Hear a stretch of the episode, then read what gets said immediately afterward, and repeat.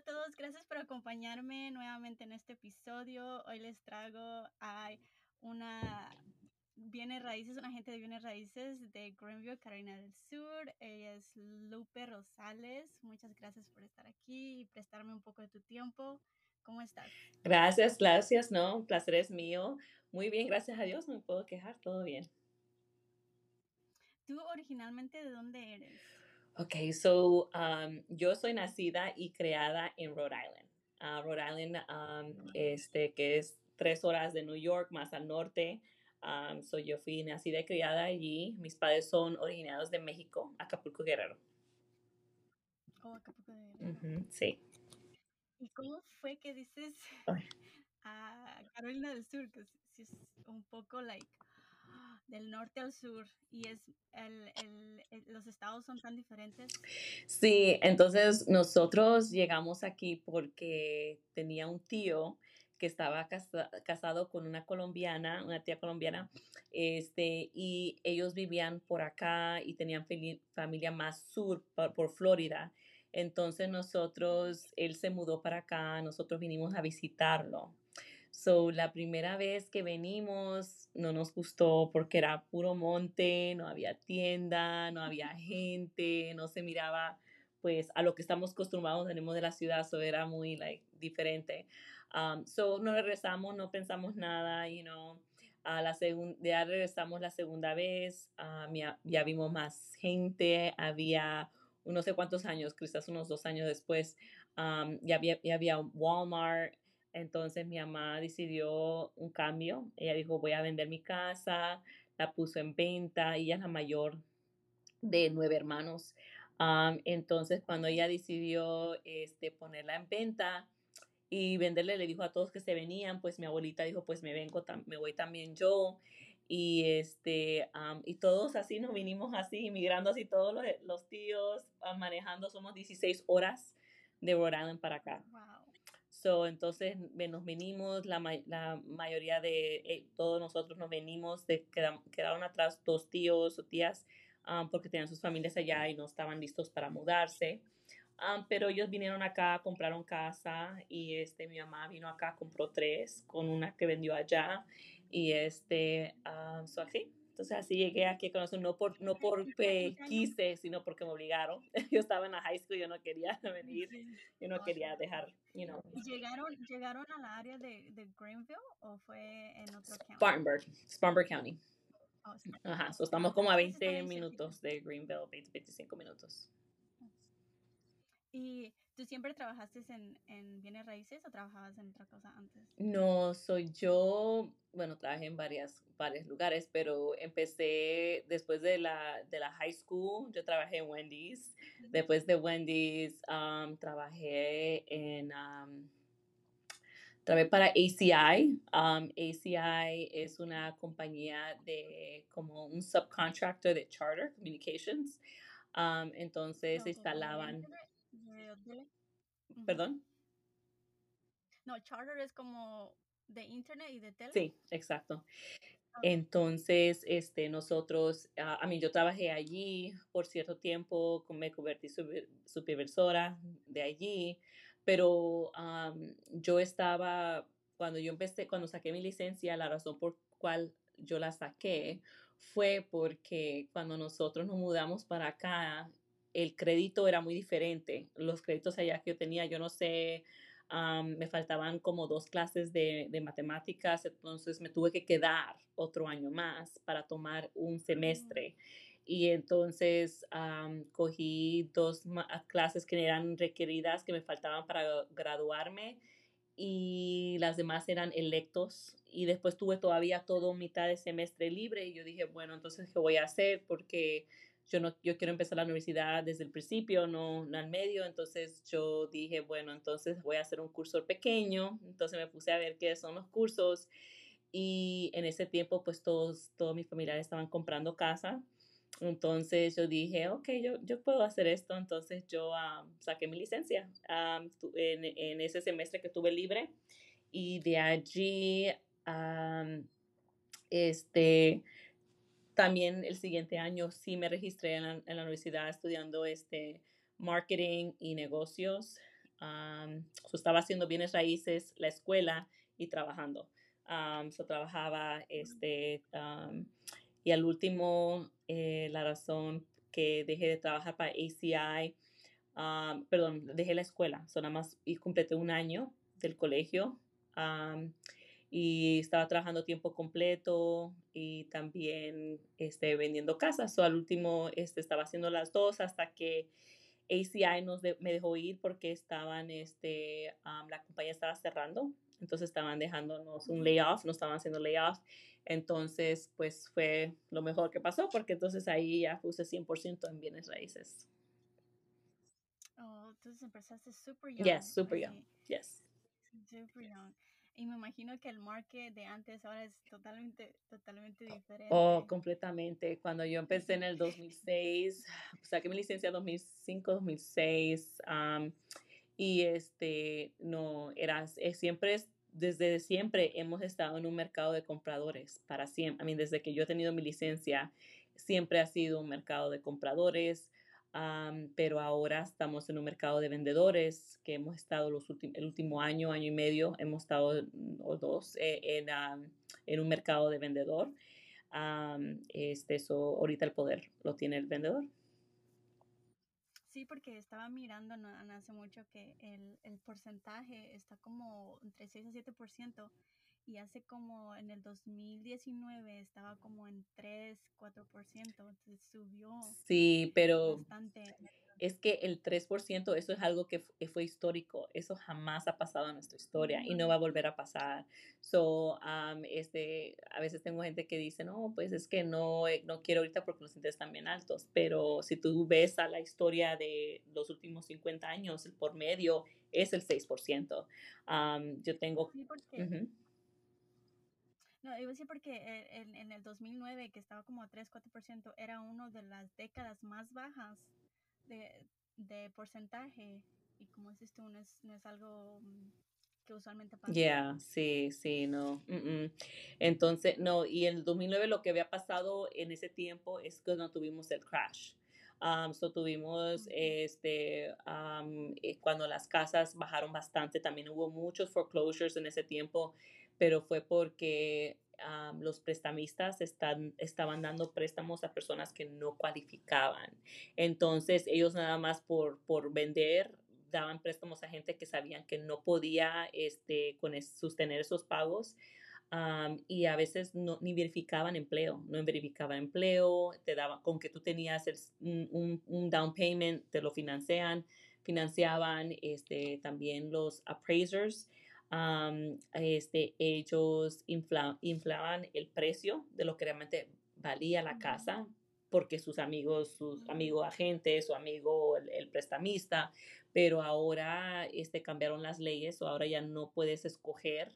El appraisal están en rotación y las reglas para ellos son más fuertes para evaluar propiedades y dar precios para que no vuelva a pasar, porque los bancos dieron dinero para unas casas y cuando la recogieron no pudieron venderlo. No tenían el valor. Uh-huh. Uh-huh. Sí. Ok, so vamos a lo básico. ¿Me puedes explicar básicamente qué es una agente de bienes raíces? ¿Cuáles son sus duties? ¿O cómo trabajas tú con la gente? Ok, claro. Un agente de bienes raíces, el trabajo de nosotros es obedecer a nuestros clientes, contabilidad, poder dar razón y cuidado, ver por sus intereses. Nosotros, cuando firmas un contrato con un agente de bienes raíces, te comprometes a trabajar con ese agente. Nosotros no pagan 100% comisión, son nosotros que necesitamos poder llegar al cierre para poder que nos paguen, porque no nos pagan por hora, trabajas por ti 100%. Si no llegas al cierre con el abogado, pues nosotros no cobramos. Firmas un contrato, ese contrato te protege al comprador y también le protege a la gente de bienes raíces, que nos da una seguridad que usted no va a firmar ningún contrato con ninguna otra persona. Es como de exclusividad. Exacto. Y una vez que tenemos este contrato, pues nosotros empezamos, el primer paso es ayudarte a buscar un prestamista. Si tienes a un banco que tú usas, quieres usarlo, perfecto. Si no, pues nosotros recomendamos a prestamistas locales que trabajamos y ya tenemos experiencia y sabemos cómo ellos trabajan. Entonces, una vez que tú obtengas esa preaprobación, porque hay una diferencia entre preaprobación, precualificación, queremos la preaprobación. La preaprobación dice que entregaste todos tus documentos, estás 100% aprobado, no va a haber ninguna sorpresa que te digan ya no cualificas. Entonces nosotros eso es lo que te ayudamos. Después de allí ya empezamos a ver las casas, programamos la cita, abrimos la puerta, tú las ves, si te gusta, nosotros ayudamos a hacer la oferta. Nosotros en el contrato son 8 hojas, ahí estamos claro qué día cerramos, quién es el abogado, quién es el prestamista, quién paga qué, todo está claro y estipulado en el contrato. No hay, yo pensé. Eso no existe, todo está en escrito. Nosotros ayudamos también una vez que te acepten tu oferta, le entregamos una copia al abogado. Estamos en constante comunicación con su abogado, con su prestamista. Y nosotros tenemos que ayudar a nuestros clientes de que entiendan el contrato y cumplan con todas las cláusulas que diga el contrato. Si tú dijiste que vas a hacer una inspección para X fecha, tienes que tener una respuesta unos días antes para ver qué vas a negociar antes que se te venza, porque si se te vence en ese mismo momento, automáticamente se convierte en un as is, la estás comprando así como estás. Si tú no estás pendiente en esas fechas, tú puedes, y tu cliente, pues, tampoco ellos no saben, ese es nuestro trabajo, entonces puede pasar la fecha y ya fíjate que ya no puedes negociar porque no pusimos nada en escrito. Y pues ya no cumpliste con esa fecha, entonces ya es así como está. Ahí para cuando vamos a cerrar la fecha de cierre tenemos que cumplir con esa fecha. Si no cerramos para esa fecha, el dueño no está en ninguna obligación de tener que extenderte el contrato. Nosotros tenemos que estar bien cuidadosos, mirar el contrato y asegurar, o recuérdate que tienes hasta X fecha, tienes que hacer esto y estar constante recordándolos o ayudándolos a conseguir ordenar lo que se tenga que ordenar. Nosotros abrimos las puertas para los inspectores, nosotros leemos los reportes junto con el cliente para ver qué es lo que quiere pedir y negociar, dependiendo de lo que salgan los reportes. También vamos con el cliente al cierre, asegurar que entiendan todo, firman todo y ahí mismo le entregan las llaves. Es mucho. Ajá, es mucho. Ajá, sí. Es hacer muchos details, muchos detalles y muchas de las fechas de la deadline que tienen que hacer, porque si no eso demora el cierre. Exacto. Y en parte por eso puede ser muy estresante comprar una casa. Uh-huh. Tantos estrés. Exacto. Es el mismo procedimiento si estás representando al vendedor o al buyer. O sea, es el seller y el buyer, ¿es el mismo procedimiento que se sigue o es un poco diferente? Es muy similar, nada más que es un poco diferente. Cuando un comprador eres más activo, tienes que estar más como enseñando casas constante. Con el vendedor haces más trabajo en el principio, que es poco diferente porque nosotros tenemos que hacer un análisis para ver cuánto vale la casa. Ya cuando ellos decidan un CMA, si ellos dicen el precio, nosotros tenemos que hacer mucho papeleo, eso es mucho papeleo en el frente. Tenemos que ordenar las fotos para hacer las fotos virtuales, profesionales, el virtual tour, para que todo el mundo lo pueda ver, no importa qué estado tú estés. Ponemos el sign y tenemos también cada cita, llamar, qué pasó, le gustó, van a hacer la oferta o no, y cuando entra en la oferta negociar con el comprador, ayudar a nuestro cliente, el vendedor, entender cuánto tú vas a sacar limpio, porque nada más que te ofrezcan esta cantidad no significa que eso es lo que vas a sacar, tienes gastos como vendedor, entonces tenemos que darte un estimado, diciendo si aceptas esta oferta, esto es lo que tú vas a sacar neto, eso es algo que tú quieres. Entonces eso también, estar pendiente con el otro realtor, también estar en constante comunicación para que no vaya a fallar, llega el día antes del cierre, digan no vamos a cerrar. Gotcha. Y para un agente de bienes raíces, ¿es posible representar al comprador y al vendedor o eso no se hace? Sí, eso se llama dual agency. Uh-huh.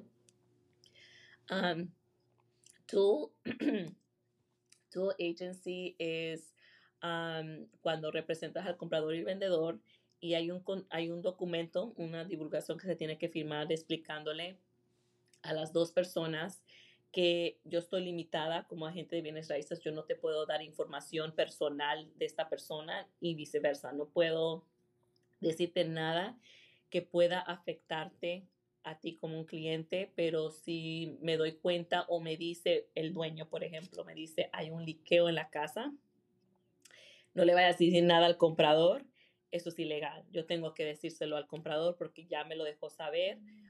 O si yo lo vi con mis ojos, yo lo tengo que decírselo al comprador, pero si no sabemos, pues no hay manera de saber, pero no puedo decirte, oh, fíjate que están pasando por un divorcio, él me dijo que él aceptaba $50,000 menos. Yo no puedo decir eso si el vendedor no me dio autorización de decírselo al comprador, pero si se me sale, entonces ya yo estoy afectando a mi cliente vendedor y lo estoy poniendo en una situación muy mala cuando el comprador quiera negociar con él. So, tenemos que tener mucho cuidado. No es recomendable si tú tienes la opción de buscar otra gente que te pueda ayudar, pero si ya tienes el contrato, por ejemplo, tienes el contrato con el Realtor, que ya te está ayudando por un tiempo y de repente sale una casa que mi cliente mañana me llama y me dice, mira, por mi casa en venta y es exactamente lo que tú estás buscando. Eso es una situación diferente. Yo diría, pues, trabaja con el Realtor porque, pero es tu decisión como comprador, porque eso es algo que también tú firmas. Si tú dices, ok, no, entonces no quiero, mejor buscamos otra cosa porque yo no quiero tener conflicto. Eso también tú puedes decir eso. Pero si tú llamas al Realtor que tiene el sign en la casa para que te haga una oferta, yo no haría eso, porque a ese Realtor, por lo regular, ellos le van a pagar. So, un agente de bienes raíces que representa al comprador, no lo paga el comprador, lo paga el vendedor. So, si ya está pagado, mejor busca uno que te represente a ti solo que a usar el que tiene el sign, porque ellos representan al vendedor, ¿entiendes? Entonces depende de la situación, pero por eso es muy importante que trabajen con un Realtor que pertenezca a la Asociación de Realtors, donde nosotros estamos obligados a otro tipo de nivel de ética, porque no todos los Realtors son honestos, y entonces siempre es bueno tener un Realtor, no nada más un agente de ventas, sino un Realtor, porque a nosotros constante nos dan entrenamiento para poder estar en otro nivel y saber entre la diferencia, hacer lo que es bueno, lo que debería hacerse. Cuando ya estés listo de comprar una casa, ¿qué es lo primero que tienes que hacer como vendedor? ¿Como vendedor? ¿O quieres comprador? Ok. So, si vas a comprar, el primer paso es saber cuánto puedes comprar. So, el primer paso siempre es hablar con un prestamista para ver qué opciones tú tienes. Bueno, yo diría mejor contratarte con un Realtor primero, después el prestamista, porque a veces como compradores no sabemos las preguntas que preguntar y a veces tú vas a un lender y te dice no cualificaste y tú dices ok, no cualifiqué, pero si tú estás trabajando con un agente de bienes raíces, yo te voy a preguntar con quién aplicaste. Entonces, si tú me dices la persona y me dices no cualifique, yo voy a llamar a ese prestamista y ver por qué. Pero ¿por qué no intentarlo así? ¿Por qué no así? ¿Por qué tiene que hacer para poder cualificar? Entonces ustedes le dan más opciones al cliente si es que no aprobó, digamos, con un banco o con otro prestamista. Tú, como dijiste, mencionaste hace rato, tienes opciones de otros prestamistas que les puedes dar esa opción. Exacto, sí. So, si este prestamista no pudo, a lo mejor podemos con otro, porque todos los prestamistas hay unos que trabajan diferente, tienen otros programas, unos son del Estado, otros tienen otros programas que los requisitos son menos fuertes que el otro banco. Entonces, podemos intentar varias veces tener varias opiniones y a ver qué dicen, y si no, pues tener un plan. Por ejemplo, nos pueden decir, ok, ahorita no cualifican porque tienen un 600, pero si pueden lograr tener un 640, les falta 40 puntos más, pueden obtener cualquier préstamo que quieran. Entonces ya sabemos, ok, tienes que eliminar esta deuda, te toca pagar tus tarjetas, y mantenerlas al 30% menos para poder subir el crédito a lo que necesitas. Sí, como que hacen un plan para llegar al credit score, al crédito que necesitan para ser aprobado para el préstamo. Exacto. ¿Qué es lo que te afectaría a no ser aprobado, aparte de las deudas o de las tarjetas de crédito? ¿Qué te afectaría para no poder calificar a un préstamo de casa? Yo diría no tener suficiente historial de trabajo. Si tienes bueno, también yo he vendido casas a gente, a muchachos que salen de la high school, pero tienen un trabajo full time. Con que hay una explicación. Yo estaba estudiando, pero no vas a, trabajar un año, después tener 2, 3 años sin trabajar, después trabajar. Tiene que haber como una razón. Tuve un bebé, me mudé. Tiene que haber una explicación que haga sentido. ¿Cuál es lo mínimo que requieren de historial de trabajo? ¿1 año, 2 años y después aplicar? Preferible son 2 años consecutivos. Ajá, eso es lo preferible para que puedas tener opción en cualquier préstamo que quieras, pero puede ser 1 mes que estés trabajando tiempo completo, permanente. No puede ser staffing, tiene que ser permanente por lo regular. Oh, permanente. Okay. Yo sé que muchas veces para comprar una casa sí te piden dinero como down payment, pero ¿hay opción de no poner el down payment? Sí, el down payment, FHA requiere el 3.5% de down. Ese es el programa más fácil de cualificar porque los guidelines son menos estrictos. Te dejan tener más deuda, un 56%, cuando en convencional creo que es el 40% por ahí. Y el crédito para convencional por regular son 640. Con FHA puedes tener 580 para arriba. FHA es más común, pero vas a tener que poner 3.5%. Convencional es el 3% para arriba. Si eres inversionista, son 20% siempre. Cuando te digas, no voy a vivir en esta casa o para inversión, 20% automáticamente. Pero hay el programa rural también, que es USDA, y ese es al 0%. Esa cualificas, y tienes que tener un 640, y no sé el porcentaje de deudas, pero también tienen todos los programas, tienen sus requisitos.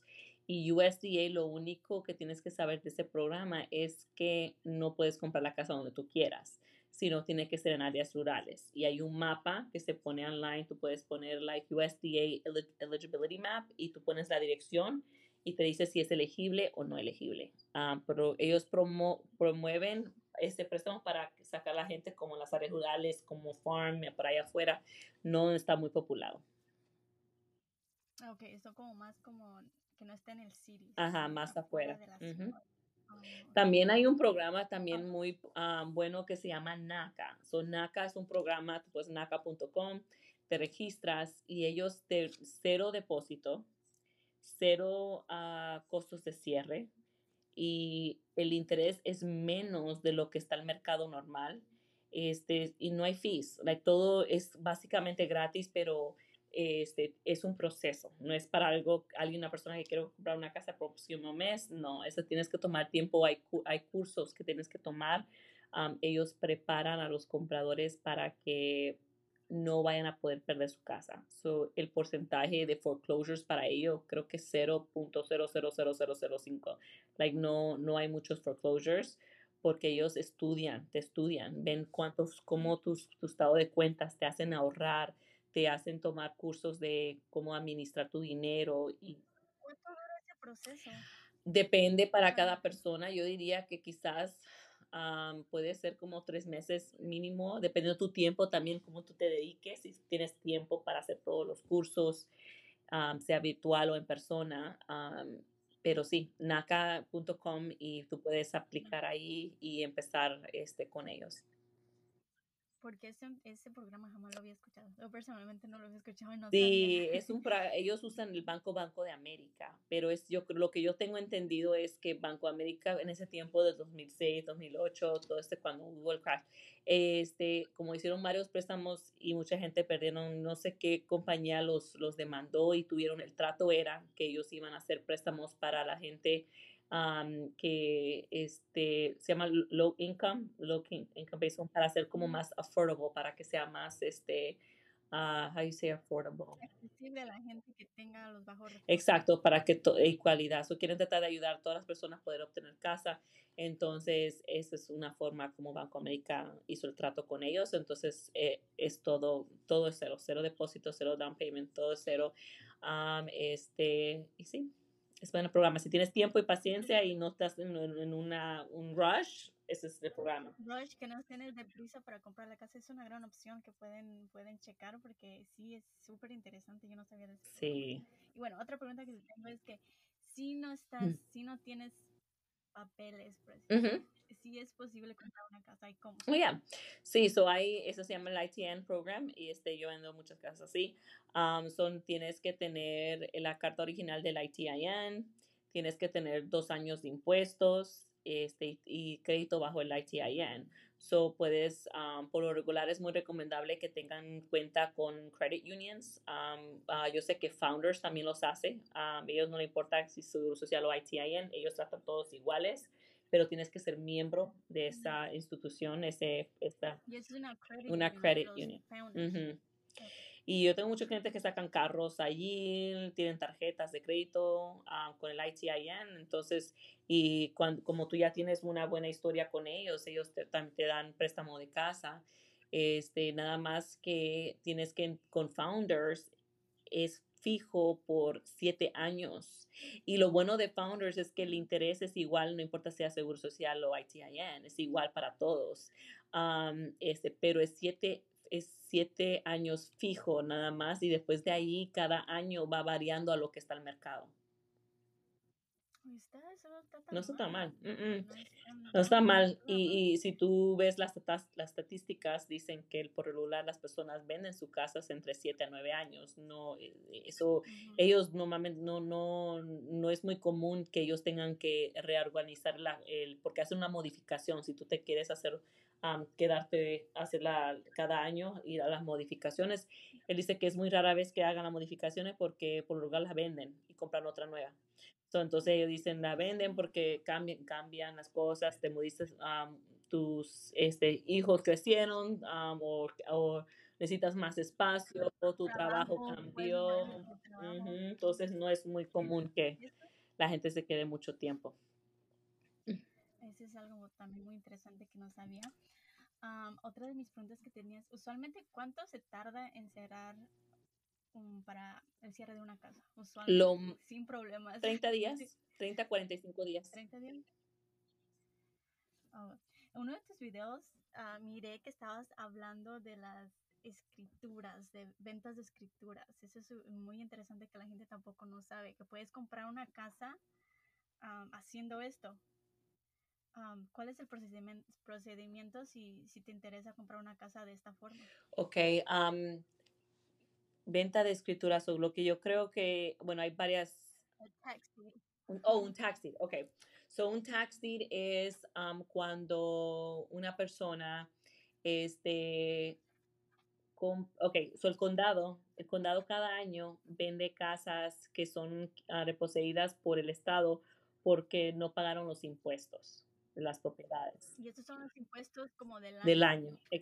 Exacto. Tienes que pagar las taxes de tu casa. Exacto. So, tú vas a es una acción, tú vas a auction, y tú pues te registras, tienes que poner tu tarjeta, creo que te cobran $500, tú vas, te sientas, te dan tu numerito y ellos, es muy rápido, so, tienes que hacer tu tarea antes, pero van subastando pues las propiedades, entonces pueden que digan, vamos a empezar en lo que se debe, $1,000 de taxes, ok, entonces la gente va subiendo 1,000, 1,500, 2,000, 3,000, hasta que ya nadie ofrezca, dicen, ok, ganaste, entonces ya tienes para el fin de día ese día para pagar el balance, y después te quedas con la propiedad, pero no puedes usarla, so te toca esperar todo un año.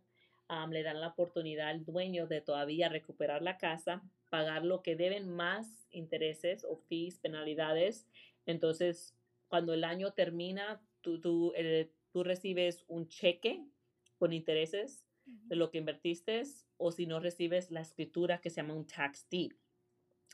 El tax deed dice que la propiedad la compraste por medio de la opción del tax deed, del tax auction. no es una escritura normal, so no es un General Warranty Deed. Entonces, lo único diferente es que tú no puedes sacar un préstamo contra la propiedad porque no puedes obtener seguranza de escrituras. Entonces, las personas, y mucha gente compra estas propiedades, o no porque nada más no tenga seguranza, dicen, no, entonces es riesgoso. Sí es riesgoso porque cuando el Estado es número uno. So, cuando tú tienes una propiedad y tú sacas préstamos contra la propiedad, los taxes de cada año siempre es número uno. So, si tú debes $30,000 o $90,000 o $200,000 al banco, el banco te puede quitar la casa por $3,000 de taxes que no he pagado. So, siempre el banco, el Estado es número uno. Entonces, entonces si tú compraste una propiedad por $3,000, pero todavía tiene un préstamo de $90,000, es riesgoso porque puede esa persona como no prevenir que tú la vas a comprar porque te va a querer balance. So, tienes que hacer tu tarea cuando tú la compras para ver si tienen préstamos o no, qué tipo de riesgo. Pero a veces, por lo regular, tú puedes comunicarte con el banco y decirle, yo quiero continuar los pagos. So, es mejor pagar los pagos. Ajá, tú puedes continuar los pagos y eliminar eso para que no tengas problema. También puedes, por lo regular, si tú lo vas a comprar, los inversionistas saben, lo voy a comprar con el objetivo de quedarme con la propiedad, voy a rentarla. So, ellos saben, la regla es que si tú te quedas con esa propiedad por 10 años, ya puedes obtener un préstamo después de 10 años sin tener que hacer nada adicional. So, muchos de ellos la aguantan por 10 años, después la venden o lo que sea, si la persona que la... Pero durante esos 10 años básicamente no puedes hacer nada. Sí, es tu casa, tú la puedes rentar, puedes vivir en ella. O la puedes rentar y la puedes... Oh. Uh-huh. Sí, sí, nada más no puedes... Si la persona, ahora si tienes un comprador y el comprador la va a comprar cash y entiende las escrituras y dice, está bien, yo la compro, la puedes vender cash. Uh-huh. Pero si es un banco, el banco no va a querer dar dinero por una propiedad que ellos no puedan obtener seguranza. Ok. Uh-huh. Otra pregunta, ¿cuál es la diferencia entre una casa que se puede decir ready to move in y una casa que está foreclosure? ¿Qué riesgos hay con comprar una casa que está con foreclosure? Y si el banco aprueba préstamos para hacer estas compras con una casa así. Okay, so... una casa ready to move in, o le también dicen turnkey ready, es más fácil de obtener préstamo con cualquier banco, porque saben que si algo llega a pasar, pueden recuperar la casa y revenderla. Cuando tú compras una casa foreclosure, hay más riesgo porque el banco automáticamente, ellos divulgan que la están comprando así como está. La estás comprando así como está, yo no voy a hacer ningún tipo de arreglo, ni nada de nada. No importa que salga, si no permite un préstamo, ellos no le importa, yo la estoy viendo así como está. Entonces, si tú tomas el riesgo que quieres hacerlo con tu préstamo, tu banco, y el banco, si tú haces una inspección, la estás haciendo porque tú quieres saber lo que estás comprando, no porque vas a negociar con ellos. Ya tú la tienes bajo contrato por ese precio es... ellos no van a bajar más porque ellos ya saben que la casa necesita trabajo, por eso ponen el precio que ponen. Pero también el appraisal es un riesgo porque viene el evaluador para ver si la casa vale lo que piden, pero pueda que no le dicen, sí, vale los, yo no sé, $200,000 o $100,000, pero necesito que arreglen esta cosa, esto no lo, o algo, un pero, que ellos pongan que una excepción que se tiene que hacer, pues ahí pues te estancas porque el banco no lo va a hacer, y aunque tú digas, esto es algo yo lo puedo hacer, el banco no te va a permitir que tú entres a tu propiedad a hacer ningún tipo de arreglo porque qué tal si se lastiman, después lo van a demandar a ellos, o ellos no permiten, entonces ahí ya perdiste la inspección, es un riesgo, vas a perder lo que invertiste en la evaluación, son $550.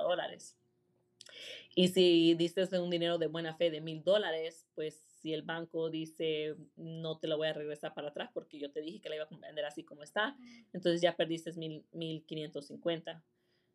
Entonces es un riesgo con un banco porque un foreclosure, porque el foreclosure es así como está. Ahora, si tienes el cash, cómpralo, cash. Sí, el cash es más rápido, sí. Y ya pues esas, ya lo sabes tú, que la casa de por sí va a necesitar más arreglos, pero sí, el banco te pone más peros y más cosas para aprobarte con una casa. Así. Sí, y hay otros programas también, además, que son más intensos, no es imposible, puedes hacer un 203K FHA y es de renovación.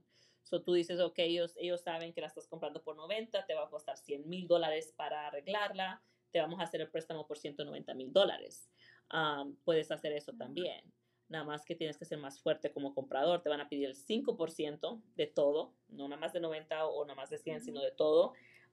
Y este es un proceso. So, tienen que, el appraisal es más intenso, no es imposible, pero es más un poco más fuerte. Y no solamente tú puedes vender casas, sino también puedes vender comercio y también puedes vender terreno. Exacto. Uh-huh. ¿El procedimiento es casi igual o es un poco diferente? No, o es un poco menos papeleo, menos stress. No.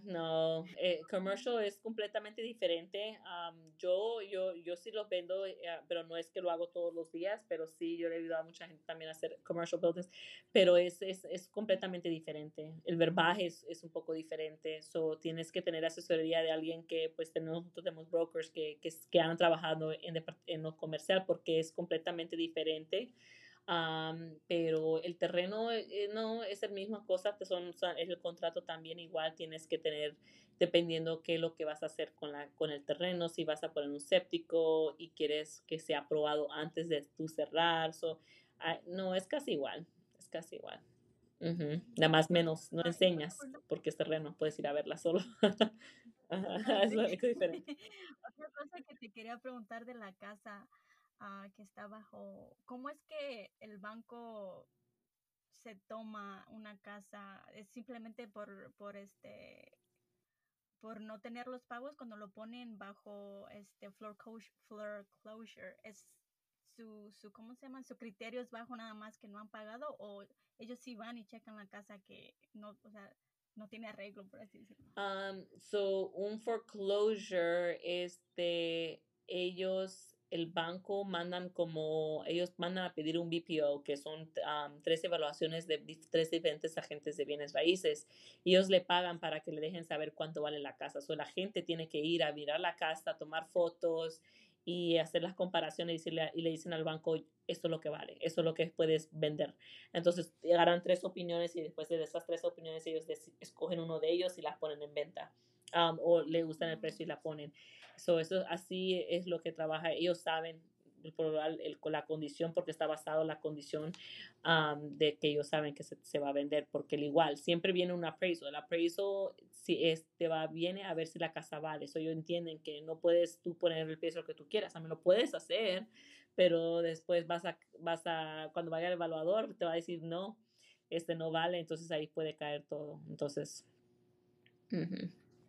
Creo que de todas las opciones, una de las opciones también que hablaste fue de comprar y hacer tu propia casa, que allí hace poco mencionaste que el APR es más bajo, o están ofreciendo un APR un poco más bajo con unos... Las nuevas constructoras, sí, son las con casas que ya no, las comunidades, o los builders, como D.R. Horton, la que yo estaba hablando era D.R. Horton. So, ellos están ahorita ofreciendo, porque ahorita es una temporada muy slow, es el primer del año, ya pasamos Navidad por lo regular, siempre en enero, al principio del primer quarter, es más slow en bienes raíces y también hacia el final, porque es Navidad, todos los holidays. Pero ellos ahorita están ofreciendo, porque tienen inventario, ya tienen casas construidas, entonces ellos están ofreciendo, si tú cierras para marzo 31 de este año, ellos tienen casas donde quiera, Ellos te están ofreciendo pagar tus intereses, porque ahorita estamos al 6, por ahí 6, 7%, dependiendo de tu crédito, pero ellos están ofreciéndote, bajándotelo al 4.99. So, ellos van a pagar para bajarte los puntos, y encima de eso te están dando $10,000 hacia tus costos de cierre, y también te están dando un refrigerador, porque los refrigeradores no están incluidos por lo regular. Y te están dando los blinds de las casas. Eso es la oferta que ellos tienen ahorita. No sé cuánto tiempo vaya a durar eso, pero esta oferta, la que digo, es hasta el 31. Tenemos que cerrar para marzo 31 de 2023. Pero cada ratito ellos tienen promociones, a veces no. Cuando estábamos más ocupados, ellos no daban nada. ¿Y qué más? También también se puede construir en tu terreno. O sea, si tú tienes un lote y quieres construir ahí, nada más no son los mismos incentivos, porque es un builder privado, le dicen custom builder. So, ellos pueden construir en tu propiedad que tú ya tienes, pero es un proceso un poco más diferente. Ok, y para tu opinión, ¿crees que este programa que me acabas de decir, donde le van a bajar el APR, sería una buena opción para los primeros compradores? Oh, yeah. La primera que compra una casa. Sí, porque ahorita estamos al 6%, 7%, o sea, ¿por qué no? Y es nueva construcción, so sabes que tienes 10 años de no tener dolor de cabeza, porque cuando compras una casa usada, casa usada o casa nueva siempre va a haber algo. Eso es parte de ser propietario de una casa, tienes responsabilidades de mantenerlo, ya no le puedes llamar al landlord y decirle, algo está mal con la casa, ya. Ahora tú eres el landlord, tienes que decirte a ti mismo, oh my God, tengo que hacer esto. So, hay beneficios, hay pros and cons, pero sí, cuando tú tienes tu casa, pero cuando es nueva, lo bueno, cuando es nueva construcción, ellos te dan garantía. So, por regular, o el primer año, te cubren de todo lo que pasa. Ellos salen una vez a hacer los retoques y arreglar lo que se tenga que arreglar. Ese es el primer año. Después de ahí creo que te dan como 3 años mecánico. Por ejemplo, la plomería, electricidad, el aire acondicionado. Y después de ahí te dan como 10 años estructural. So, estás protegido, todo es nuevo, no debería dañarse. Yo diría que por lo regular tienes un 10 años sin tener mucho dolor de cabeza. Ya cuando compras una casa usada no sabemos qué puede dañarse. So es un beneficio cuando es nueva construcción. Yo creo que dependiendo de tu estilo de vida, dependiendo de los fondos que tú tienes, porque si eres una persona, una mamá soltera. También estas casas están en ciertos lugares del town o están más como del city. Creo que son más county, están ellos más county porque ellos compran lotes grandes. So, ellos compran como un, tracts of land de 10. Es como una comunidad. Así es, una comunidad. So, y eso por eso es más affordable, está más económico para comprar. Son porque ellos compran de a montón de material, ellos construyen de a montón de casas, eso es más fácil, más económico para el comprador comprar en una urbanización con un builder que es le llaman national builders que builden donde quiera. Correcto. Al que tú hagas con un builder privado, porque ellos sí te van a cobrar por poquito y es más trabajo porque nada más está en una casa entre lo que ya está establecido. Y bueno, también te quería preguntar, Isia, que son muchas preguntas, pero a mí sí me interesa esto del real estate. Con la experiencia que tú llevas, creo que son 17, 18 años, according to your experience, ¿qué puede hacer un vendedor para comprar una casa más rápido? ¿Y qué puede hacer un comprador para comprar una casa, digamos, un poco más rápido y menos headache? Okay. De su parte. So, para el comprador, yo diría entregar todos sus documentos primero. Cuando tú haces tu preaprobación, entrégale todo lo que te piden para que así uno no tenga sorpresas. Después no vayas a que te quieran decir al último, fíjate que no cualificaste porque tú me dijiste esto, pero los documentos me dicen otra cosa. Entonces, o tú en tus taxes reportaste esto y sale esto, entonces entonces yo no sabía, el contador me lo hizo así. Entonces eso puede ser un problema. So, es mejor entregar todos tus documentos, tener tu aprobación, tu carta, para que así no haya sorpresas, y ahorrar dinero. Yo diría ahorrar dinero para que así tú tengas, no dependas en el dueño que necesites que te cubre esto, cubre el otro. So, tener tu dinero guardado, y hablar con más de un prestamista. Si tú hablas con un prestamista, si aplicas con una persona, entre esa semana habla con 2 o 3. Si te jalan crédito, pues sí te va a bajar un poquito, pero no como si tú lo estuvieras haciendo cada mes, cada otro mes pasas mucho tiempo, te va a hacer un hard hit. Pero si tú entre esa semana, ellos saben que estás comparando precios. So, no te va a afectar como. Y hablar y hacer preguntas. Siempre hacer preguntas. Si no sabes, decirle a tu gente, mira, esto es lo que me están diciendo. Porque a veces nosotros, como agentes de bienes raíces, tratamos, yo a veces, yo sé con quién trabajo y cómo trabajan, pero a veces mi trabajo también es preguntarle más al lender, decirle por qué esto, pero por qué no esto. Entonces, a veces se pueden frustrar ellos, pero nosotros, cuando tú tienes experiencia, tú sabes, ok, pero yo sé que sí se puede hacer así. Entonces, hacer esas preguntas, pero hablar con el realtor y decirle, porque hay unos lenders que no nos dicen todo. Hay unos lenders que ya tenemos una relación y me dicen, mira, Lupe, este es el problema, y me dejan saber, they keep me in the loop, pero hay otros que no. Si eso es un prestamista que tú encontraste y no me conocen a mí, no me van a venir a decir tus datos personales, porque eso es ilegal, no pueden decirlo sin tu consentimiento. Pero si tú me dices, mira, esto es lo que me dijeron, yo no entiendo, yo no sé por qué, yo te voy a decir, bueno, dile que me dé permiso hablar, dale permiso a hablar conmigo.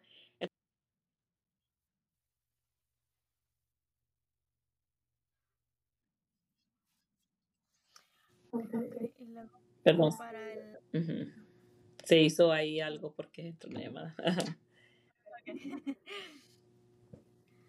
Entonces esto es para el vendedor, me dijiste. Eso es para el comprador.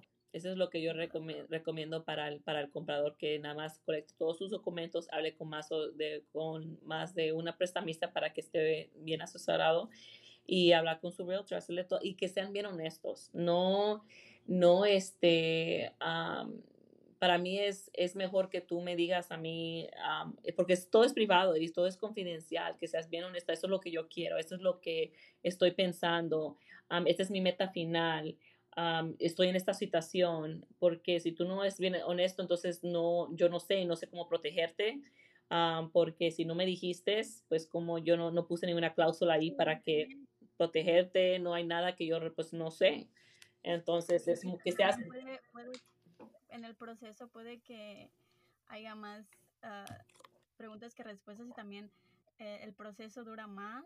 Puede que pierdas oportunidades que no sabías porque no sabías la situación del cliente. Exacto. No pudimos prepararnos, no te pude explicar los pros, los contras. No, entonces es muy importante que seas bien honesto con tu agente y contesta todas las preguntas. Y si no te están haciendo preguntas, muchas preguntas, entonces búscate a otra, porque entonces ellos no saben lo que están haciendo, o no les importa. O ellos te tienen que hacer muchas preguntas. Eso es parte de nuestro trabajo, entender la situación completa. Necesito ver todo, porque lo que va a pasar, qué es lo que realmente tú quieres hacer. Porque si yo nada más te vendo por vender, ¿qué tal si tu meta era tener otra casa? Entonces ahora te metí en una situación donde no vas a poder comprar otra casa.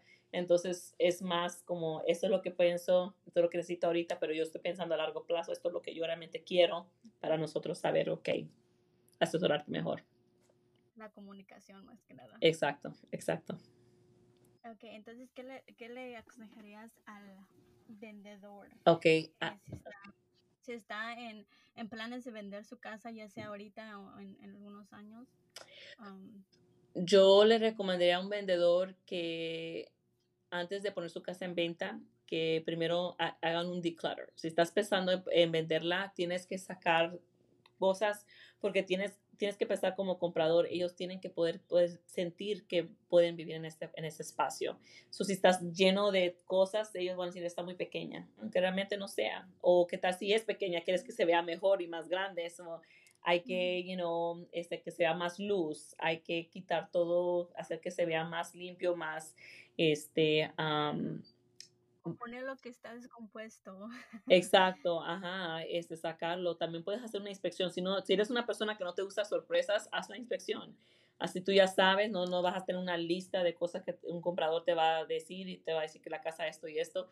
Tú ya puedes estar dos pasos encima, decir, pero yo ya sé, nosotros hablamos esto, o esto no, ya eliminas mucho algo que le puede asustar a un comprador, especialmente si los compradores son primer compradores, o le pueden asustar cualquier cosita que no es nada. Entonces, si tú haces tu diligencia antes, pues estás más preparado.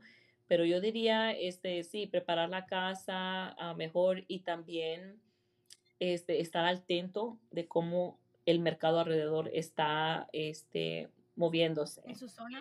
Su zona, ya, yeah, porque tú no quieres, a veces gente que invierten demasiado en la casa y no ven alrededor que el área no lo sostiene. So, si tú le puedes poner oro a tu casa, pero si la casa alrededor se está viendo... Al lado está otra casa que está un poco más feita, no la van a poder vender al precio que tú le pusiste a la casa. Exacto, okay. Exacto. So, eso depende, tu casa vale lo que las casas alrededor de ti valen. So, si todas valen $50,000, tu casa va a ser como alrededor de $50,000. Si tu casa todas alrededor se están vendiendo por 100, 100, 200, 200. So, tú tienes que mirar cómo se están vendiendo. Claro que va a cambiar un poquito dependiendo de los pies cuadrados entre tu casa y esa casa. Porque, o si tú tienes un deck, ellos no tienen un deck, si tienen una piscina. So, hay ciertas cosas que pueden subir $3,000 aquí, $5,000 allá. Pero siempre estar, yo por regular, todos mis clientes pasados, cuando compra casas, yo los pongo en un sistema donde les da una alerta que esta se vendió en tu casa, y pueden mirar las fotos y mirar, oh, mira qué le hicieron. Entonces, para que tú sepas y tú mires y no vayas a meterle mucho a la casa que después no puedas sacar. Y eso también te ayuda mucho, como dices tú, al saber cuánto está valiendo qué casa para ver cuál es el mejor momento para tú venderla. Exacto, exacto, ya. Yeah. Uh-huh. Sí, porque tú vas mirando cómo va subiendo, mira, se vendió esta por X, y hablar con una gente, mira, yo quiero saber, porque si, por ejemplo, si te dicen, si tú la pones ahorita en venta, tú sacas, yo no sé, $50,000 limpios. Ok, si eso es algo que tú necesitas, si quieres, ok, hazlo. ¿Qué tal si te dicen $100,000? ¿Qué tal si te dicen $20,000? Entonces tú dices, ok, pues no, $20,000 no es poco, voy a esperar. Entonces nada más esperas. Con tiempo, con bienes raíces no pierdes. Lo único que eso es un juego de esperar. O sea, si tú dices, ok, compré esta casa ahorita, eso es otra cosa, porque ahorita hay gente que dice, ay, no, que los intereses están altos, o que las casas están altas. Yo dije, ok, sí están altos, pero si te esperas, vas a esperar que esté en $300,000. Si no puedes ahorita con 200 y algo, vas a esperar que ya lleguen a 300. I mean, no podemos predicar el futuro. Entonces, si tú vas a basarte por lo que tú ves en el media, que dicen, no, que las casas van a bajar, quizás bajen en California, Nueva York, o dependiendo, tienes que ver tu área y hablar con un experto en tu área, y no ves las noticias, porque las noticias no sabes, es algo bien broad. Tienes que saber, ok, en esta zona, porque en nuestra zona, nosotros el año pasado subimos en Spartanburg County 15%, el año anterior 14%, cuando al nivel nacional subió nada más 9%. Son 9 y nosotros 14. Cuando ves tu área versus el Estados Unidos. Exacto. O sea, tienes que ver con esta área, porque la pregunta que siempre me preguntan es, ¿cuánto es el mejor tiempo para comprar? Fue ayer. Entonces siempre va a ser así. Entonces tú esperas, no esperes. Si tú puedes pagar ese pago, tampoco quiero que compres y la pierdas, pero si tú puedes comprarla y puedes sostener ese pago, cómprala. A mí, si los intereses bajan, pues ¿qué pasa? Refinancias y la bajas a lo que está. Y esa es otra opción que se puede ver. Una última pregunta te dejo. Uh-huh. ¿Puedes vender y a la misma vez comprar una casa? Por decir, ¿quieres vender tu casa y antes del cierre, o quieres comprar otra casa? ¿Se puede hacer ese procedimiento a la misma vez o cerca de esas fechas donde estás haciendo el cierre de esta casa? Sí, tú puedes hacerlo. Hay varias maneras en que puedes hacer como vendedor, pero sí, puedes hacerlo, comprar y vender el mismo día.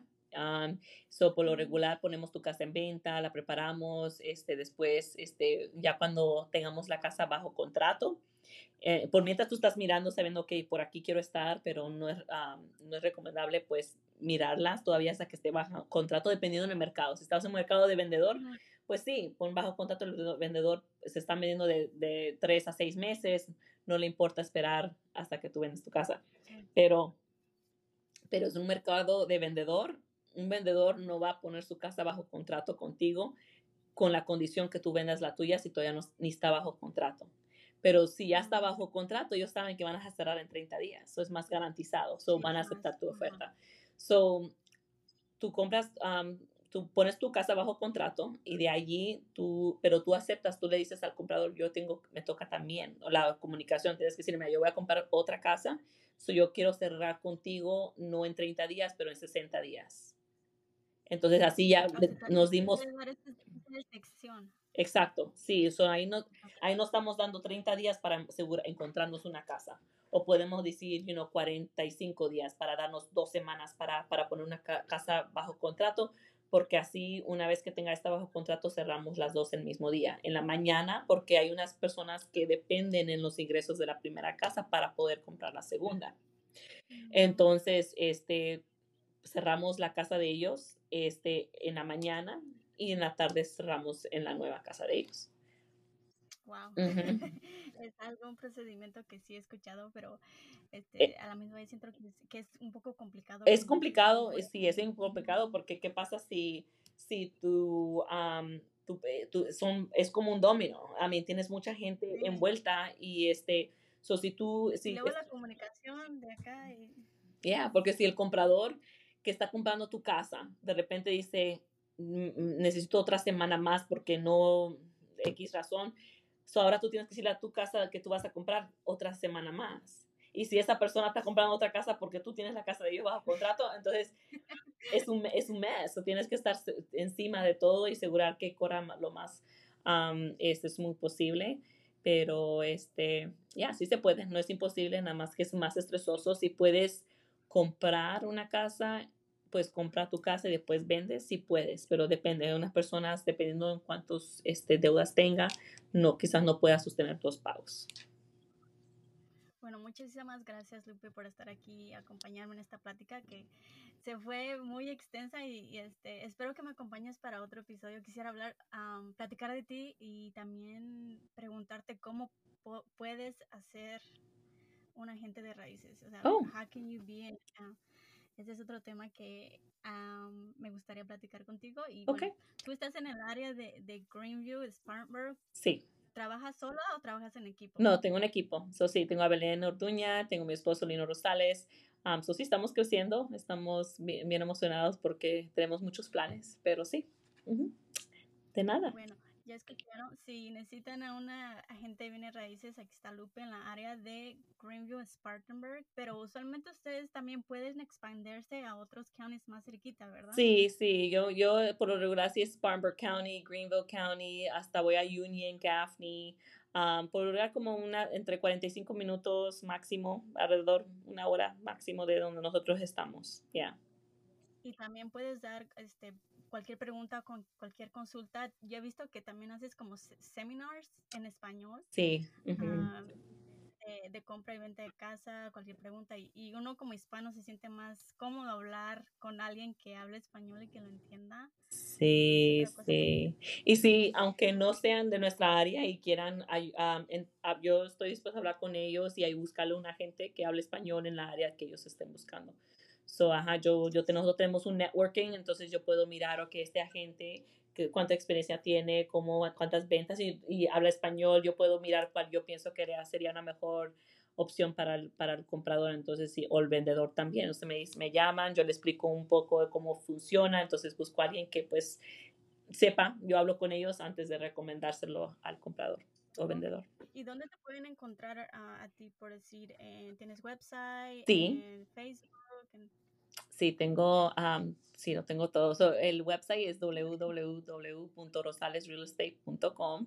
También estoy en Facebook como Lupe Sold, creo que es /Lupe Sold o Lupe Nava Rosales. Me vas a encontrar. Instagram, Lupe Realtor. So yeah, Lupe. Si pones Google Lupe Rosales, debe pasar. Debe pasar. Salud. Ok, muchas gracias, Lupe. Okay. Y espero que platicamos otra vez. Y gracias a todos por escuchar y espero que esta información les haya ayudado de mucho. Yo sé que a mí me ayudó mucho porque hay muchas cosas que tú me dijiste que yo no sabía. Perfecto, me alegro. Ok. Muchísimas gracias. De nada, cuídate. Bye. Y bye, bye.